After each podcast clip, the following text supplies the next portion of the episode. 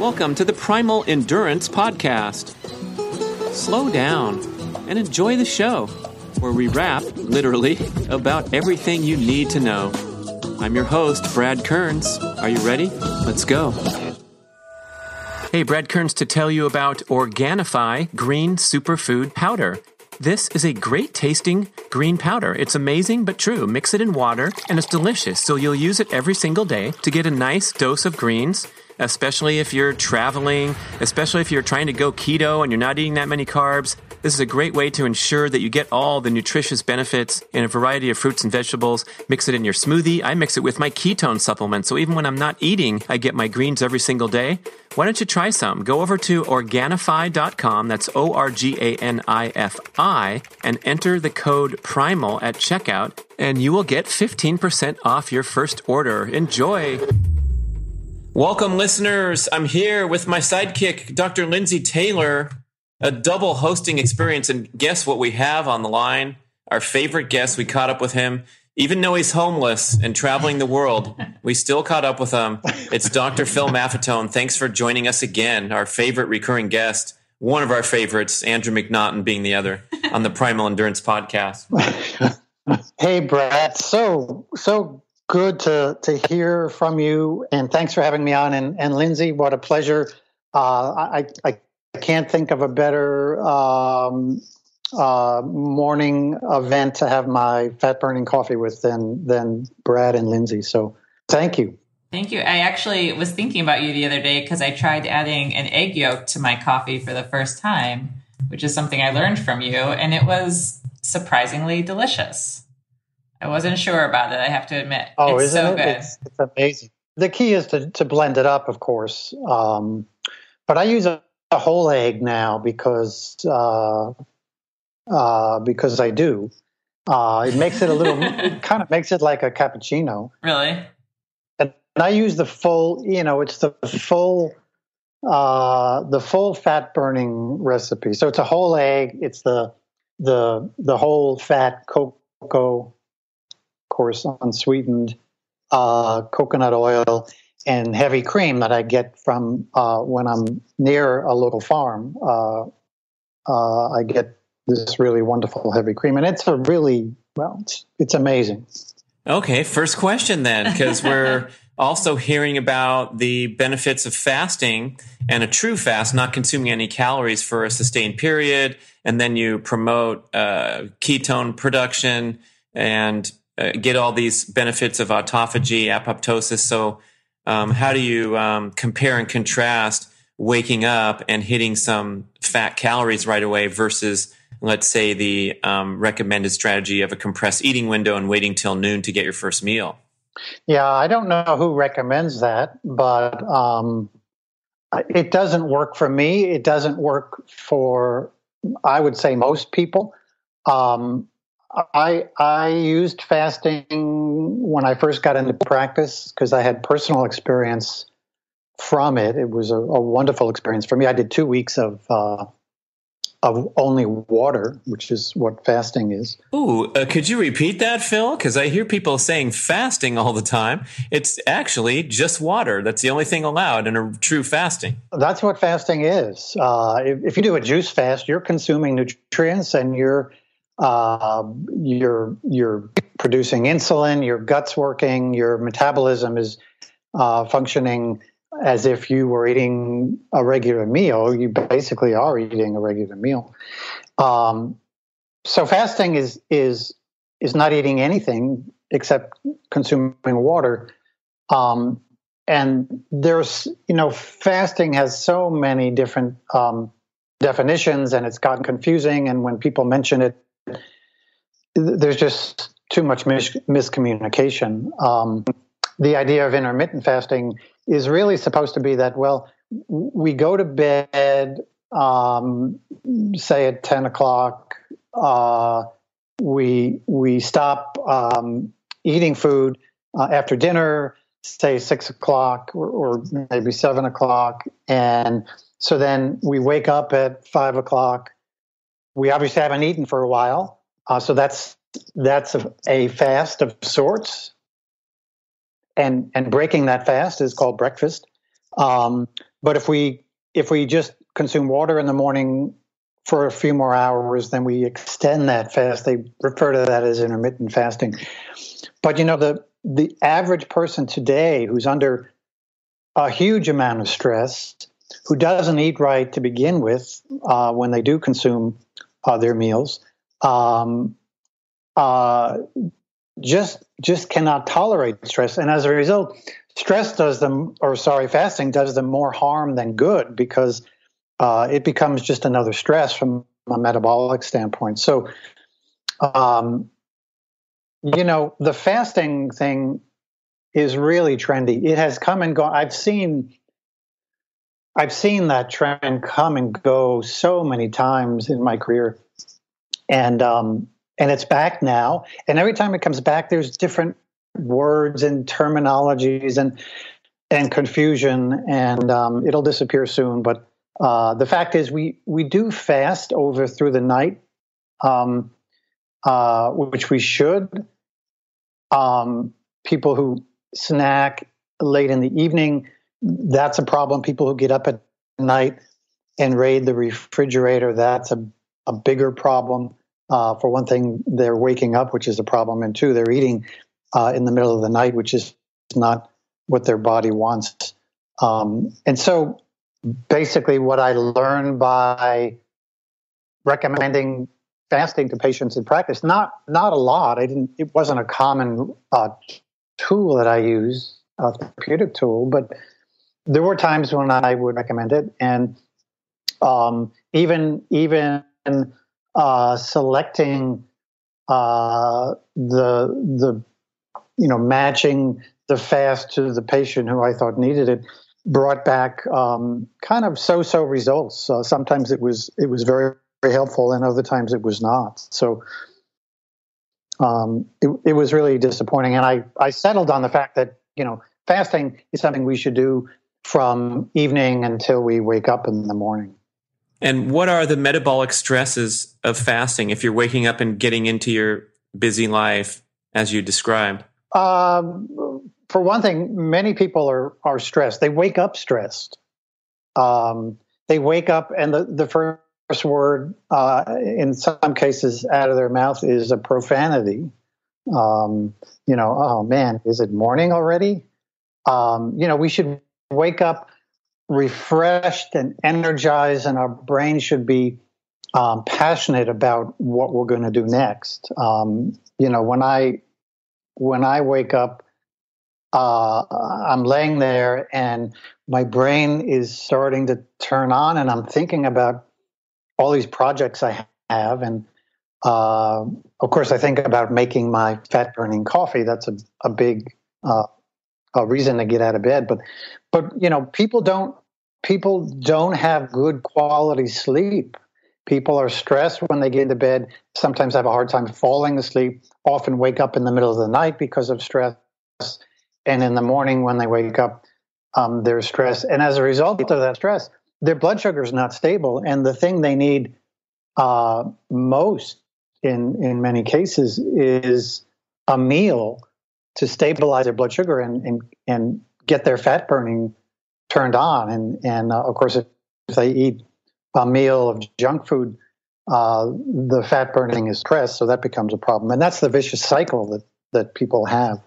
Well, so though, I mean, we know obviously that with the endurance athletes go, getting up and heading out for your run fasted is the biggest thing right now, right? That so many endurance athletes are doing most, if not all, of their morning exercise completely fasted. Um, so that sounds like that's something that you would not recommend on a regular basis, on an occasional basis. What's your thought about that? Well, I would I would recommend it for some people, uh, and generally those those athletes who can um, tolerate that and benefit from it are younger, uh, less stressed people who are more insulin sensitive and um, they can wake up in the morning, not eat, and their metabolism turns on perfectly fine because they're relatively healthy uh, or healthier, um, and and they can go for a you know an hour uh, workout, ninety minute workout, and and uh, increase fat burning from the from an aerobic workout and benefit from it. But can the average endurance athlete do that?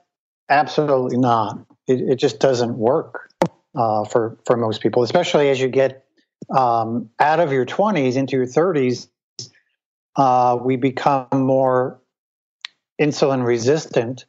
Uh, we've usually gotten into uh, life and it stresses by that point in time, and and um, quite often have to make adaptations. And I remember, uh, you know, back in the days when I competed, uh, waking up and and the the best thing for me was going for a run uh, first thing in the morning, and it felt great just uh, having a, a, little bit of water and and no food at all.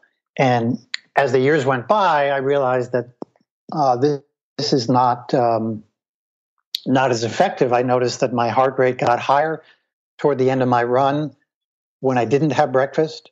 Um, you know, we always have to deal with the issue of well, if we do eat, you know, what's it going to be like to have a workout with food in our stomach?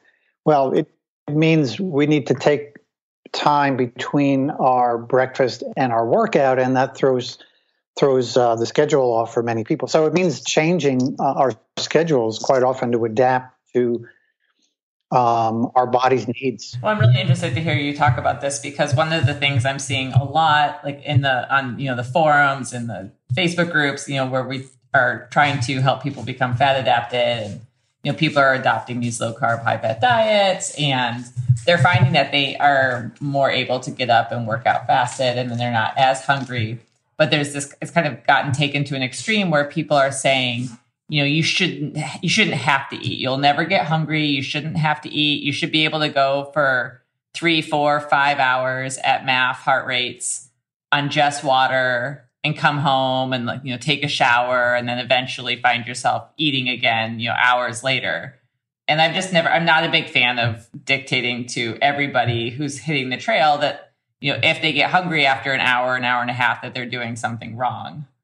Yeah you know this is not a religion and that's what people do. They they make things a religion and it's like okay here's what you should do here's what you should not do. It's black and white good and evil. There's no question you know we're right here's what you do. It, it doesn't work that way. What's right is finding what you need to do for your body and your body's always changing and you need to keep up with those changes um, sure if you're uh, a good fat burner uh, which is what they mean when they say fat adapted, then you could you can go hours out there on the trail or on the road on your bike without consuming anything. Uh, sometimes not even water, but because your water regulation is much improved now. But but you know, consuming water uh, as the only uh, nutrient uh, should be done. If you can't go more than two or three hours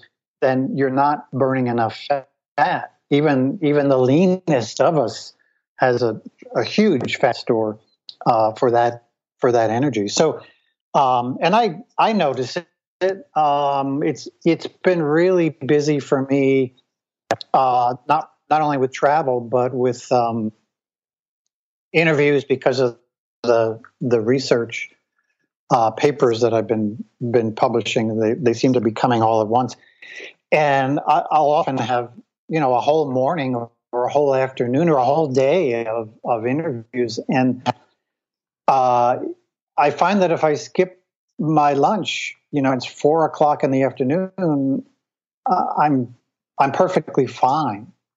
Uh, when I was younger, that was not a good thing to do um, because I was not as uh, adapted to to fat burning because of the health problems that I had. So, um, yeah, we should be we should be energized uh, as soon as we wake up.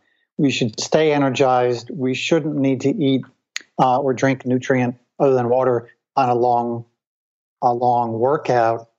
And in the course of a day, if we if we don't get to our lunch right at twelve o'clock, we shouldn't start shaking because our blood sugar is low.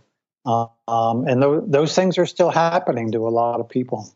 Um, but if they're not happening and you're reporting that you're going out there in the morning, you're doing a workout, you feel fine in a fasted state, and then you're um, trying to get uh, on this fad train and, and, enjoy the benefits of fasting, the touted benefits, um, how do you know, you know, where that point is where you're possibly uh, stressing yourself? And is the stress the gluconeogenesis happening in response to the workout demand without calories, or what's the you know, where's the point where the person can reason and say, oh, I, I better uh, purposely consume a high fat coffee or some other calories in the morning because this is uh, this is helping me uh, perform and recover better and and that sort of thing. Yeah, it depends on the person and their signs and symptoms. Uh, for example, if if you're if you're feeling hungry, I mean, it doesn't get any easier than that. If you're feeling hungry um, and you're eating a healthy diet, then you're not eating frequently enough or you're not eating enough food when you do eat. Um, and so if you get up in the morning, you drink some water, you go out for a five hour bike ride and you're you're hungry by four hours, or you're you're on your way back home and you're you're just ravenous, uh, that's a problem. Uh, if you monitor your heart rate, for example, and you notice that um, uh, the the the latter part of your workout, you're fatiguing too quickly, which is going to be seen as a rising heart rate. And if you're going, uh, if your your pace or your your power or speed is based on heart rate, you find that uh, you're you're uh, running slower, riding slower. Your power output has reduced a lot. Um, that's an indication of fatigue, and typically it's due to a, a lack of, of nutrient. Um, and so you need to experiment. Okay, now you've got a baseline of here's what happens in my once a week five hour bike ride or my once a week two hour run. Um, when I'm fasted, uh, I'm going to try uh, uh, having some fat burning coffee uh, on on some of those some of those workouts. So I'm going to try uh, doing those workouts on, on a Sunday when I'm not working, but I'm going to have breakfast and I'm going to wait uh, two two or three hours and then I'm going to do my work. So experimentation, uh, if, if, you're not hit with the obvious signs and symptoms about what you should do, experimenting is is a very good idea. What I'm, what I'm hearing you saying is, you know, like I went out this weekend, I did my 10 mile run on Saturday. And by mile four, I was pretty hungry, but I also didn't have any food with me. So I just powered through and that was fine. But, um, you know, a lot of people would kind of take that as a sign that they're not well fat adapted. But really, it could just be that, you know, for the two or three days before, I just didn't really eat enough calories or I should have eaten breakfast that morning. And so maybe we need to start thinking more globally about our diets instead of getting really honed in on this. Am I fat adapted? Am I not fat adapted? That there's a lot of factors that go into how and when and how much we eat that can affect our exercise, you know, our training that aren't just, you know, like these big warning signs like, oh, I'm not fat adapted yet. Yeah, exactly. I couldn't have said it better. You're exactly right. We're always given clues. The brain is always telling us what to do via signs and symptoms and, and other, other indications. And if you want to know the best training schedule and the best way to eat the best foods and so forth, listen to your brain. You know, I, I mean, I hear about people who uh, listen to podcasts, uh, listen to to music. I hate to tell them not to listen to my music during their workout, but I I want them to listen to their bodies. Um, our bodies, you know, our brain is this amazing um, thing that that really guides us uh, in a very accurate and, and precise way. Um, and we we need to listen. And um, so, yeah, if you if you get hungry, um, you, you, have to get back home. So you maybe you you slow down your pace a little bit so that you reduce your stress. Um, but it becomes a, a learning experience, and we need to follow those experiences rather than blindly follow some trendy thing or some diet or some workout schedule. You know, here's here's how you run a marathon. You uh, this week you, run this many miles, and uh, you, your long run is that, and blah blah blah. What a bunch of crap that is, and it, it hurts a lot of people. Well, here's one thing that's coming up with the booming popularity of keto, and one of the touted benefits is that your hunger is managed. You're hardly ever hungry because you're suppressing your insulin so well and getting all these benefits, including getting rid of that excess body fat. Um, so what if you're in this position where, and this uh, Dr. Tommy Wood doing the Nourish Balance Thrive consult that I did with him, one of the things he identified with me was um, you probably should eat more calories, uh, and and and it's difficult to um, for me to intuit that because I'm not hungry but maybe I'm complaining about uh, I wish I could recover better or whatever the the athlete always wants higher peak performance. So now we're talking about weighing the you know the intuition is fine. I can go do a fasted workout. I feel fine. I'm not hungry. Um, but is there is there a way to access a higher level of performance by strategically putting in um, that morning that morning meal instead of a extended fast, for example? Yeah, we're we're not we're not suppressing insulin. We're we're um, we're regulating our metabolism, and that means we don't need as much insulin production because we're not consuming a lot of high glycemic carbohydrates or a lot of carbohydrates. Period. Uh, and we're not overeating protein, which can uh, through their uh, glucogenic amino acids can convert to, to sugar. Um, so we're regulating our metabolism. Um, and the hunger issue is interesting because um, we've we've heard about the fat adaptation process, which can take uh, you know, depending two to four weeks. Uh, it could take two to four months. In reality, it could take a lot longer than that. In reality, it depends on the person. Um, but one of the things that happens is oh, I thought it. I thought it took three weeks for everyone, Phil. That's what I hear on some podcasts that I that I do when I'm running. I heard two um, actually. Two. Yeah, two is two has been popular. Um, uh, and and so you know, our one of the things that happens is uh, the hunger disappears, or our hunger is certainly reduced very quickly in the two week test, which you're familiar with. The uh, the hunger uh, will often disappear by the by the end of the the two week period, which is a a, a very good sign uh, or symptom of um, success. Um, but what what happens is as we start burning more fat for energy, we burn more fat, of course, during the workout, but we, we also burn more fat when we're sleeping. We burn more fat when we're doing a podcast, when we're sitting quietly, uh, checking our our. It's not stressful. We're, we're, burning more fat across the board over 24 hours, um, and so, in a sense, our energy needs go down, and as a result, many people who naturally follow through with this process end up consuming less calories.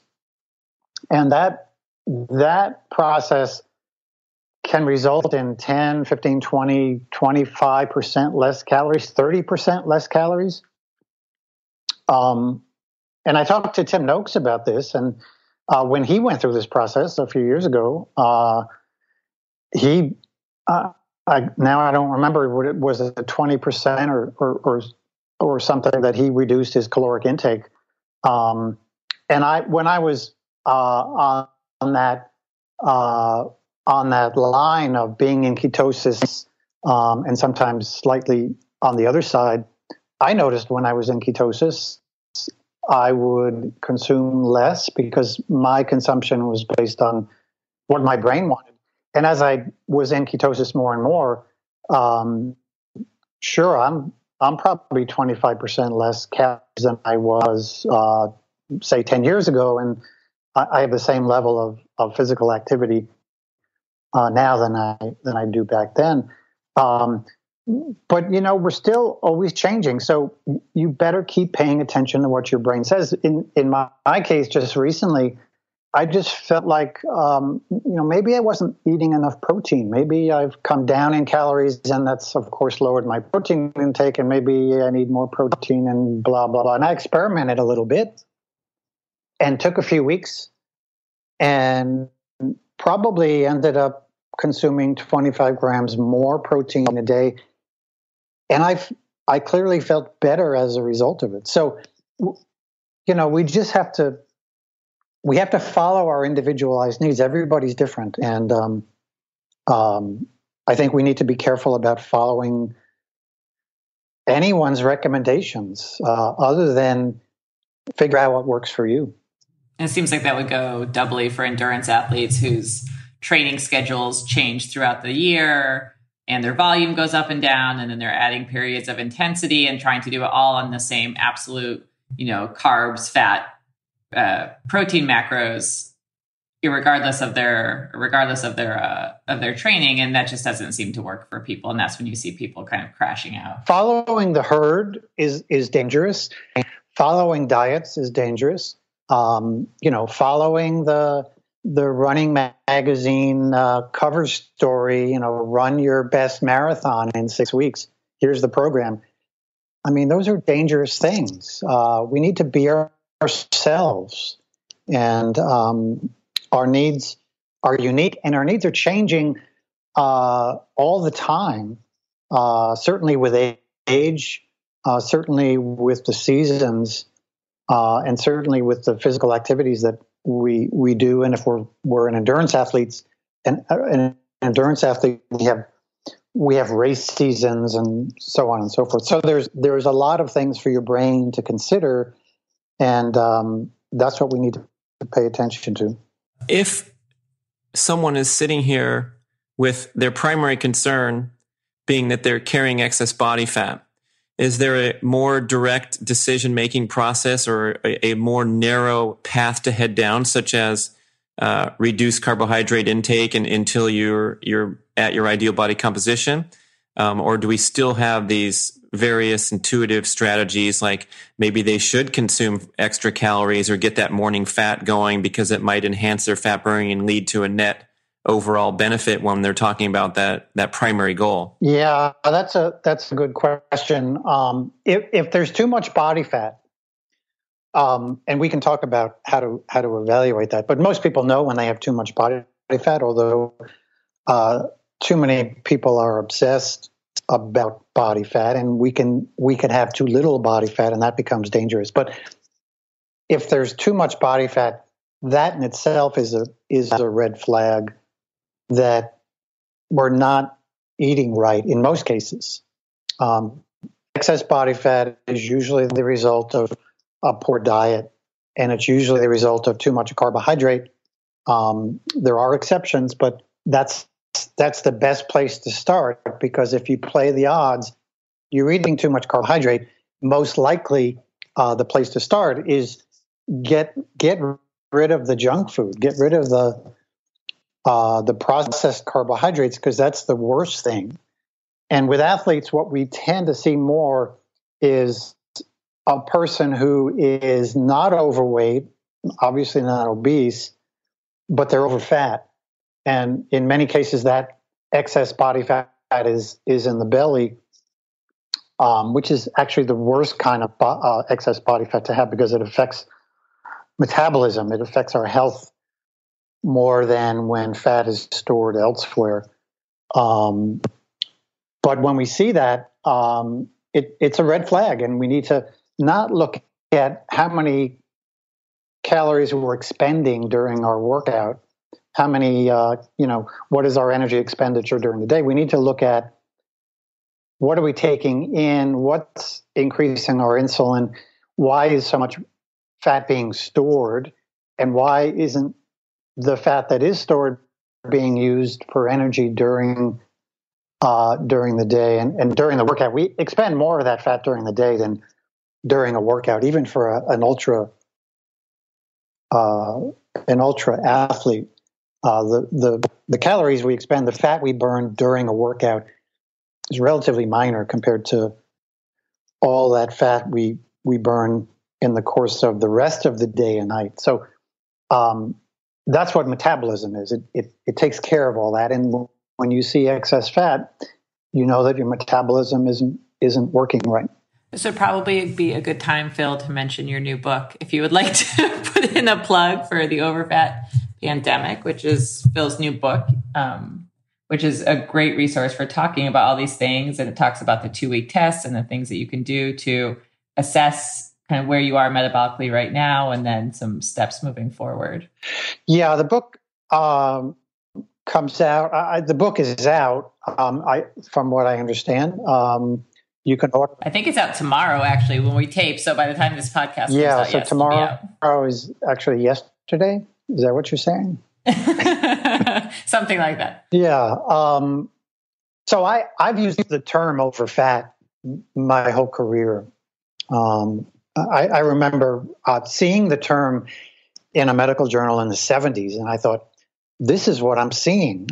Because uh, I was starting to uh, see patients who were exercising, I was starting to see athletes, and some of them had more body fat than they they should have, although they were their weight was according to the charts their weight was normal.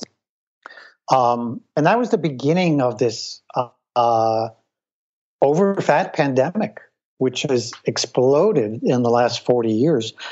And um, a few years ago, I was, uh, and I've always written articles about this. Uh, people who have been to my site know there's a section called the Fat Burning Journal, uh, which talks a lot about um, the overfat problem uh, and how it's different than being overweight and how it affects um, running economy, for example, which is very important uh, for athletes. Um, and a few years ago, uh, I just finally got around to writing a uh, scientific article uh, with uh, a, a, couple of colleagues, and it was it was uh, on defining over fat and under fat. Um, and I had since uh, published another one on the overfat prevalence in developed countries, and I'm in the middle uh, awaiting word now from a journal about a new study on uh, overfat in the U.S., showing that 91% of Americans, uh, adults, are are overfat. Um, and then at some point, just thought, hey, uh, you know, all this stuff should be put in a book. Uh, I keep saying I'm going to write one last book, and this is my most recent one last book. Uh, it's called The Overfat Pandemic, and it, it kind of sums up the whole overfat thing. And it's not just for people who are uh, obese. That's what everybody thinks when you when you mention that word overfat. But like like we talked earlier, there's a lot of athletes who are overfat. If you look at the studies of active military people who work out generally as much, if not a lot more than than your average endurance athlete, um, the rates of overfat are are basically as high as the general population. Um, and you know they they talk about uh, um, the overfat epidemic or the the the obesity epidemic, and it's become so casual. You know, uh, we have a we have an obesity epidemic. Blah blah blah. Well, it's it's become so popular that nobody pays attention to it, and the fact is that if ninety one percent of the population in the U.S., the adults are overfat, we've got a problem because the overfat condition is a big step toward chronic disease.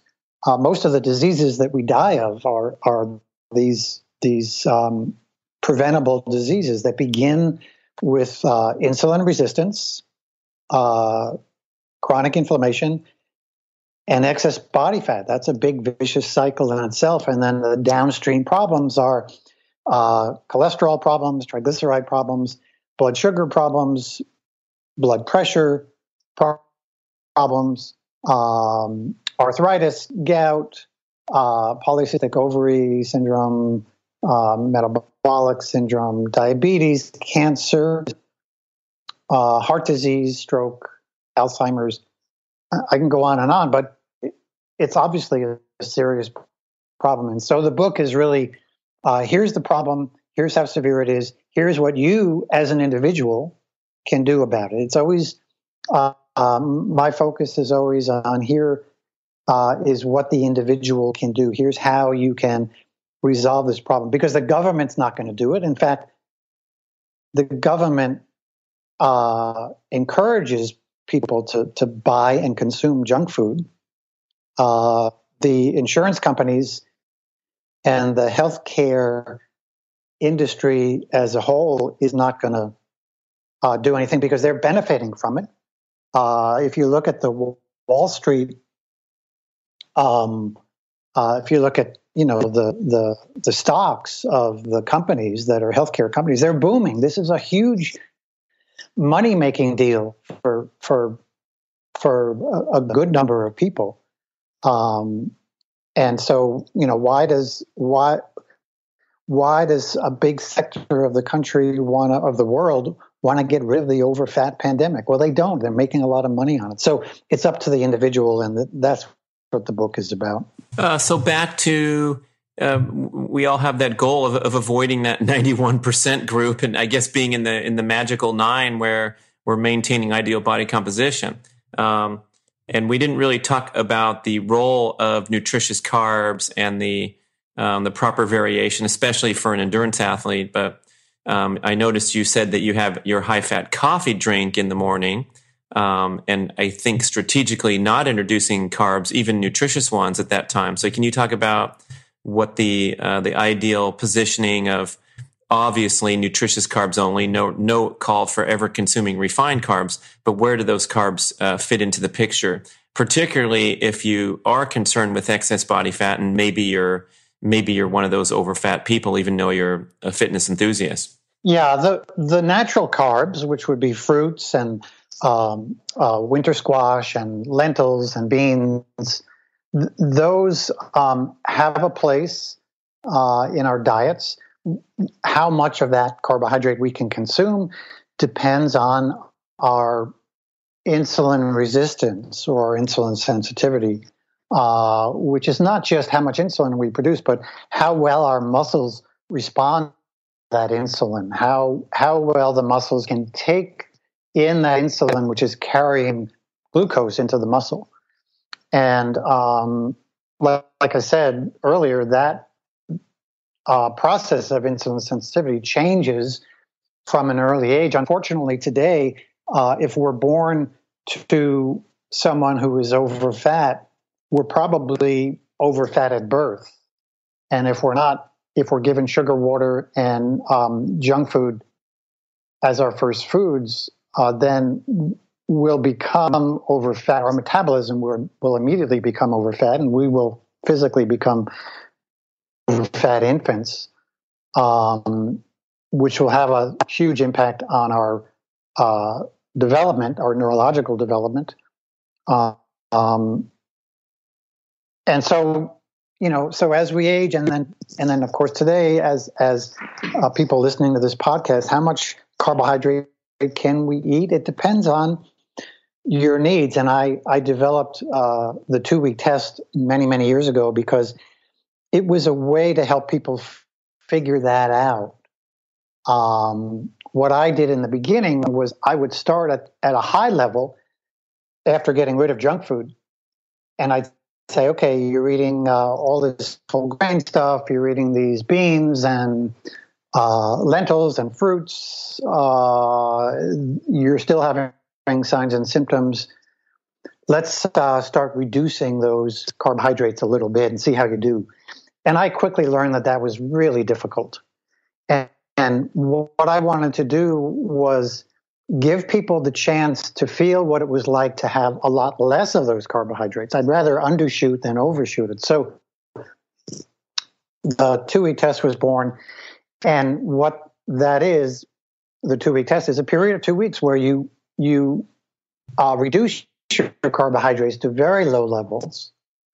Um, you get rid of all concentrated natural carbohydrates uh, and of course all junk food but you you go for a period of two weeks without all that, and you monitor your signs and symptoms. Uh, you monitor hunger. You you monitor. It's the only time. One of the only times I want people to to check their weight before and after. Uh, you you monitor your blood pressure if you tend to have higher blood pressure. Uh, you monitor your heart rate uh, during training, and you see you compare what what you were like before the two weeks to what you're like at the end of that two week period, not having carbohydrates. And many people find that they're they're a new person after two weeks. Maybe they've lost four pounds. Um, maybe their hunger's gone away. Maybe they now sleep through the night, which they weren't doing. Maybe um, they don't get moody. They're not depressed. Uh, their blood pressure has normalized, et cetera, et cetera. All kinds of interesting things can happen. And then the important step is the next one, which is now you start adding some of those natural carbohydrates back into your diet every other meal because insulin responds to not just the meal you're eating, but the previous meal. It's called the two meal effect. Um, and, and so every other meal you have some carbohydrates. So maybe at lunch uh, you uh, you have your lunch and then you have an apple for dessert, and then uh, next morning for breakfast you have um, some uh, real uh, oatmeal, which takes 45 minutes to cook. And and as you add that carbohydrate back into your diet, you pay attention to see if any of those signs and symptoms that had gone away over the two week test period, if they're starting to come back. If you all of a sudden gain those four pounds back, or you're starting to get hungry again all of a sudden, then you know you've exceeded your tolerance of natural carbohydrates and you need to come back a step and chances are that's exactly where you need to be. It's not that hard to do. But for people who find that they are you know pretty well insulin sensitive and they aren't having tons of signs and symptoms you know they you know let's say they do they add back that apple and they feel great. They feel the same. Maybe they even feel a little bit better. I mean you don't see any kind of inherent reason to then stay ultra low carb all the time for those people. Yeah, I agree. You're you're you're finding your level of tolerance and and there's nothing wrong with eating fruit and lentils and beans and you know the the sweet potatoes and the real whole grain, not the not the processed phony whole grain, which is mostly what you see out there. Um, and so, uh, unlike what what you hear about what I recommend about the MAF method, about me, uh, it's not a religion. I'm not a no carb person. I'm not a train slow person. Uh, you know, don't ever do intervals. I do intervals myself. Um, so it's all about you. It's all about figuring out what works. And if you're insulin sensitive, uh, by all means, you should be eating these natural carbohydrates because your body needs them.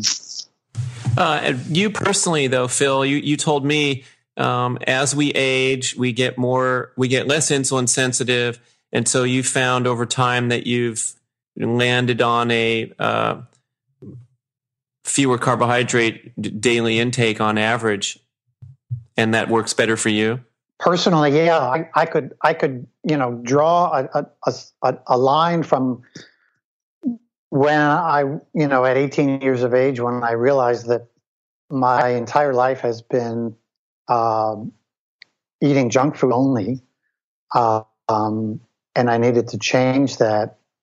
Um, my my life has been figuring out this individual issue, and for me, it was a line that went, you know, down on this you know 45 degree slope 45 degree angle to today where as the years went by i would just consume less and less carbohydrate because uh, for various reasons i, I would um, for example notice that i was starting to get more hungry than than usual and i thought well gee maybe i'm am i eating more carbohydrates than i normally eat? Well, not really. Oh, maybe I should be eating less. And I would experiment by eating less, and my hunger would go away. And okay, now I'm at that level. And so um, humans have, have always done that.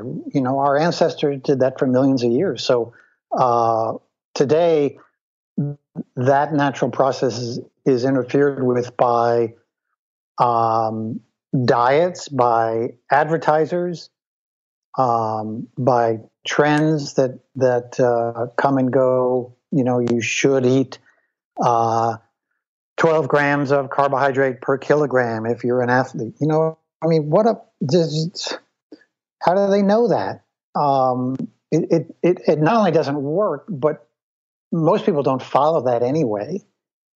Um, the studies show that um, that athletes consume a lot less carbohydrate than is recommended to athletes um, because they're just naturally eating and they're not following any any particular routine, and their natural consumption is um, a, lot lower than is than is recommended. But but it's it's it's individualization. So yeah, you're right, Brad. That was that was my um, my experiment of one over my adult uh, lifetime, and it, it's worked out rather well. I would I would often get in a bind where I would just say, "Oh, you mean I've got to cut my fruit intake down more?" And you know, I would I would kind of drift into this brief period of denial, and, and then I'd say, "Oh, okay," and and feel much better as a result of of making the the change that that uh, was apparently appropriate. So, um, and people who have gotten into this style of eating and exercise and overall lifestyle, uh, which, which there are many, um, then you you've experienced it. Um, it's it's uh, it, it's really a, a wonderful journey. Speaking of the journey, uh, and before we wrap up, I want to hit you with a couple uh, more fitness questions since we've been talking so much about diet. Um, and one of them is if you're if you're getting up there in age and you've been an enthusiast for a long time, and uh, you're at this point where you no longer have that that rabid uh, competitive intensity and these defined competitive goals. What would you think would be the best type of training regimen for someone who's mainly concerned with longevity, disease protection, more energetic function in, in daily life, as opposed to wanting desperately to finish their 17th Ironman before they retire or things of that nature? At any cost. Um, yeah, good question. I think one of the one of the important things that we need to look at is the fact that athletes can be set sedentary and when you say that, people get confused. Uh, some people get mad. You know, people get mad at me for saying things like that. Um, but if you if you measure the energy expenditure um, of, of, some people who put in a lot of exercise time, uh, you, you find that that it's not as high as you might think because, like I said earlier, we expend a lot more energy when we're not exercising in the course of of 24 hours. So uh, we need to look at, at our day. What, what happens uh, after we, we wake up? What are we doing? Are we sitting down and eating breakfast? Are we then getting up and getting in our car for a commute or getting in our car to go to the train station to commute to work and then going in sitting at our desk and then doing the opposite in the morning and and sitting on the couch for two three hours to watch tv at night that's um, being sedentary. And we need to change that. And even even the idea of having um, a standing workstation, uh, the only time that works is when we move enough. If we just stand in one place and work at a standing workstation, we're expending not much different energy than when we're sitting. Um, so we need to sit and stand and sit and stand or we need to stand and then take a couple of steps when we're thinking about, you know, what's this word I'm looking for in this sentence? I do a lot of pacing. And so um, my my work day when I'm when I'm writing is um, that sitting and standing back and forth. There, there are just certain things that when I when I'm writing certain topics or trying to explain something, I have to be sitting. And uh, maybe Lindsay, you can tell me why. But it, there's something about the brain um, uh, that that that makes me sit. And but when I'm standing, I will often pace. And if I get a phone call, I will often pace. And I'll pace. I'll go outside and pace around the house. I'll go into the desert and pace.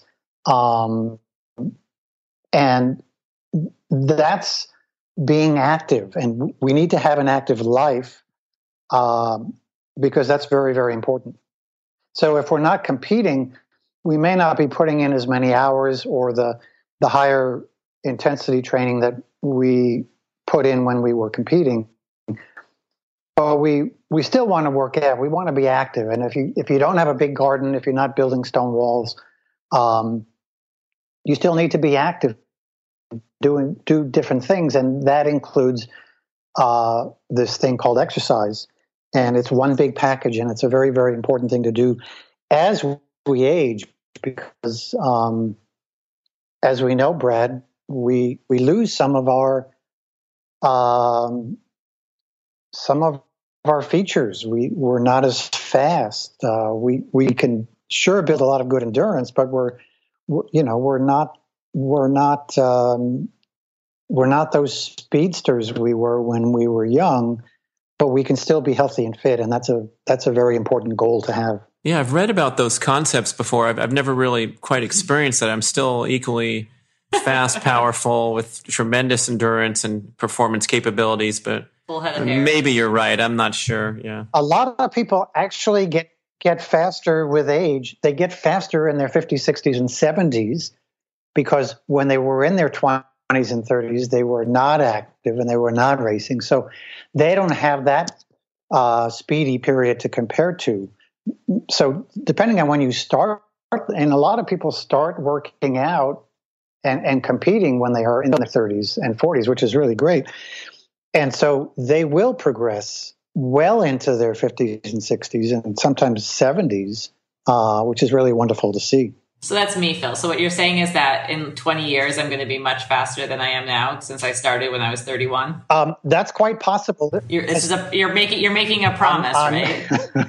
I'm I'm promising that the endurance part of our bodies function better with age.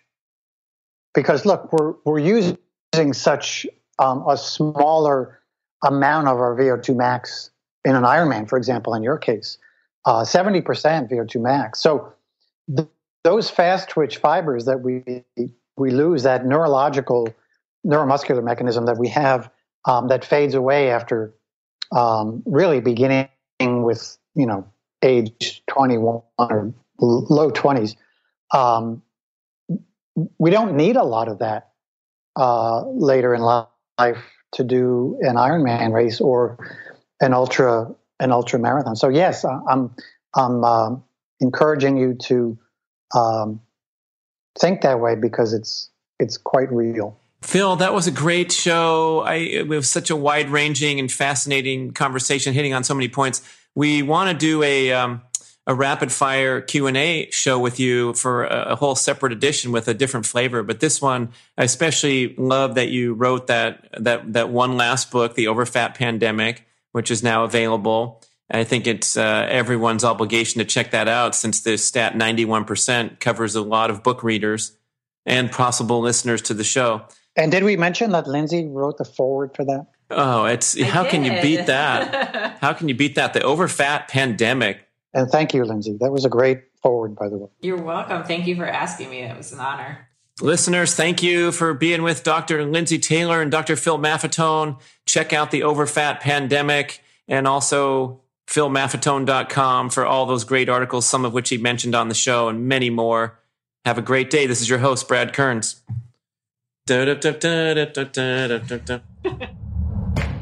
Hi, this is Brad Kearns to tell you about Primal Endurance Online Multimedia Educational Mastery Course. And what we have done for the past year is basically bring the book Primal Endurance to life with a series of videos and other multimedia educational material, audio, ebooks, all accessed at this online portal with everything you need to succeed in endurance training. And if you're trying to do this stuff, if you're enjoying these compelling challenges and trying not to get sick, injured, burnt out, fried, this is going to help you approach your endurance goals in a healthy, balanced manner and promote your health rather than compromise it.